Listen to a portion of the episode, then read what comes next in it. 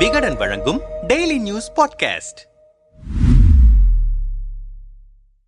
மதுரையில் கடந்த ஆகஸ்ட் இருபதாம் தேதி நடைபெற்ற வீர வரலாற்றின் பொன்விழா எழுச்சி மாநாடு தொடர்பாக நிர்வாகிகளின் ஆலோசனைக் கூட்டம் செப்டம்பர் நான்காம் தேதி நடைபெறுவதாக அறிவிக்கப்பட்டது. ஆனால் அதிமுக பொதுச் செயலாளர் எடப்பாடி பழனிசாமியின் உடல்நலன் காரணமாக செப்டம்பர் பத்தாம் தேதிக்கு ஆலோசனைக் கூட்டம் மாற்றி வைக்கப்பட்டது. அதன்படி செப்டம்பர் பத்தாம் தேதி காலை ஒன்பது முப்பது மணிக்கு மதுரை மாநாட்டு குழுவினருடன் ஆலோசனை மேற்கொண்டார் எடப்பாடி. இந்த ஆலோசனைக் கூட்டம் பிற்பகல் ஒன்று முப்பது மணி வரை நீடித்தது. அதில் சிறப்பாக பங்காற்றிய நிர்வாகிகளுக்கு பாராட்டு தெரிவிக்கப்பட்டது. இதையடுத்து மாவட்ட செயலாளர்களுடன் ஆலோசனை மேற்கொண்டார். இதில் வரும் நாடாளுமன்ற தேர்தலுக்காக அதிமுக நிர்வாகிகள் செய்ய வேண்டிய பணிகள் குறித்து மாவட்ட செயலாளர்களுக்கு பாடம் எடுத்திருக்கிறார் எடப்பாடி. இது தொடர்பாக சீனியர் மாவட்ட செயலாளர்களிடம் பேசினோம். அதிமுகவின் பொதுச் செயலாளராக எடப்பாடி பொறுப்பேற்ற பின்னர் மாதம் ஒருமுறை மாவட்ட செயலாளர்கள் கூட்டம் நடத்துவதை வாடிக்கையாக வைத்திருக்கிறார். அதன்படி செப்டம்பர் பத்தில் நடைபெற்ற ஆலோசனைக் கூட்டத்தில் எப்போதும் இல்லாத அளவுக்கு பதற்றம் இருந்தது. அதற்கு காரணமும் இருக்கிறது. ஏனென்றால் இரண்டு தொகுதிகளுக்கு ஒரு மாவட்ட செயலாளரை நியமிக்கலாம் என்ற பேச்சு தலைமை கழகத்திற்குள் இருக்கிறது. இந்த நிலையில் மாவட்ட செயலாளர்கள் கூட்டத்தை எடப்பாடி கூட்டியிருந்ததுதான் பதற்றத்திற்கு காரணம். அதன்படி நாடாளுமன்ற தேர்தல் குறித்து தனது பேச்சை தொடர்ந்தார் எடப்பாடி.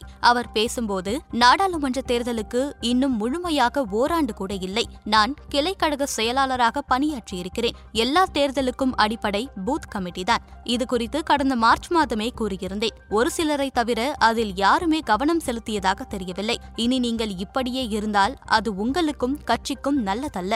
தலைமையிடமிருந்து உத்தரவு வந்துவிட்டதென சும்மா ஆட்களை போடாதீர்கள். ஒரு ஊருக்கு ஒரு தரப்பை போடும் தவறு பல ஆண்டுகளாக நடக்குதுன்னு எனக்கு நல்லாவே தெரியும். ஒரு பூத் கமிட்டிக்கு இருபது நபர்கள் வீதம் ஐம்பது ஓட்டுகளுக்கு ஒரு ஆள் கட்டாயம் இருக்க வேண்டும். அவர்களோடு மகளிர் அணியை சேர்ந்த இருபத்தி ஐந்து பேரும் இளைஞர் பாசறையிலிருந்து இருபத்தி ஐந்து பேரும் இடம்பெற வேண்டும். பேரூர் நகராட்சிக்கு பூத் செயலாளர் நியமிக்க வேண்டும். லிஸ்டை அந்தந்த ஒன்றிய நகர பேரூர் கழக செயலாளர்களிடம் நேரடியாக கேட்டு வாங்க வேண்டும். மாவட்ட செயலாளர்கள் அந்த லிஸ்டை சரிபார்த்து தலைமை கழகத்திற்கு அனுப்ப வேண்டும். இந்த விஷயத்தில் மாவட்ட செயலாளர்களை தலைமை கழக நிர்வாகிகள் நேரடியாக பார்வையிடுவார்கள். பூத் கமிட்டி அமைக்கும் பணிகளை அக்டோபர் ஐந்தாம் தேதிக்குள் முடிக்க வேண்டும். நாடாளுமன்ற தேர்தல் அறிவிப்பு வெளியாகும் முன்பு காலியாக இருக்கும் அனைத்து பொறுப்புகளுக்கும் நிர்வாகிகளை நியமிக்க வேண்டும். எனவே செப்டம்பர் பத்தொன்பதாம் தேதிக்குள் அந்த மாவட்டத்தில் காலியாக இருக்கும் இடங்களுக்கு தகுதியான நபர்களின் பெயர்களை மாவட்ட செயலாளர்கள் பரிந்துரை செய்ய வேண்டும். இந்த பரிந்துரையில் சும்மா மாமா மச்சா அங்காளி பங்காளின்னு பொறுப்பு கொடுக்காமல் அனைத்து சமூகத்தை சேர்ந்தவர்களுக்கும் பொறுப்பு கொடுக்க வேண்டும். யாராவது பூத் கமிட்டி அமைப்பதில் எத்தனமாக இருந்தால் அவர்களை கட்சி பொறுப்பிலிருந்து நீக்க முடிவு செய்திருக்கிறோம் என்று அதிரடியாக பேசினார் என்றனர் விரிவாக. அதிமுகவின் வழக்கத்திற்கு மாறாக மாவட்ட செயலாளர்களை தலைமை கழக நிர்வாகிகள் கவனிப்பார்கள் என்று எடப்பாடி கூறியிருப்பது நிர்வாகிகள் மத்தியில் சூட்டை கிளப்பியிருக்கிறது.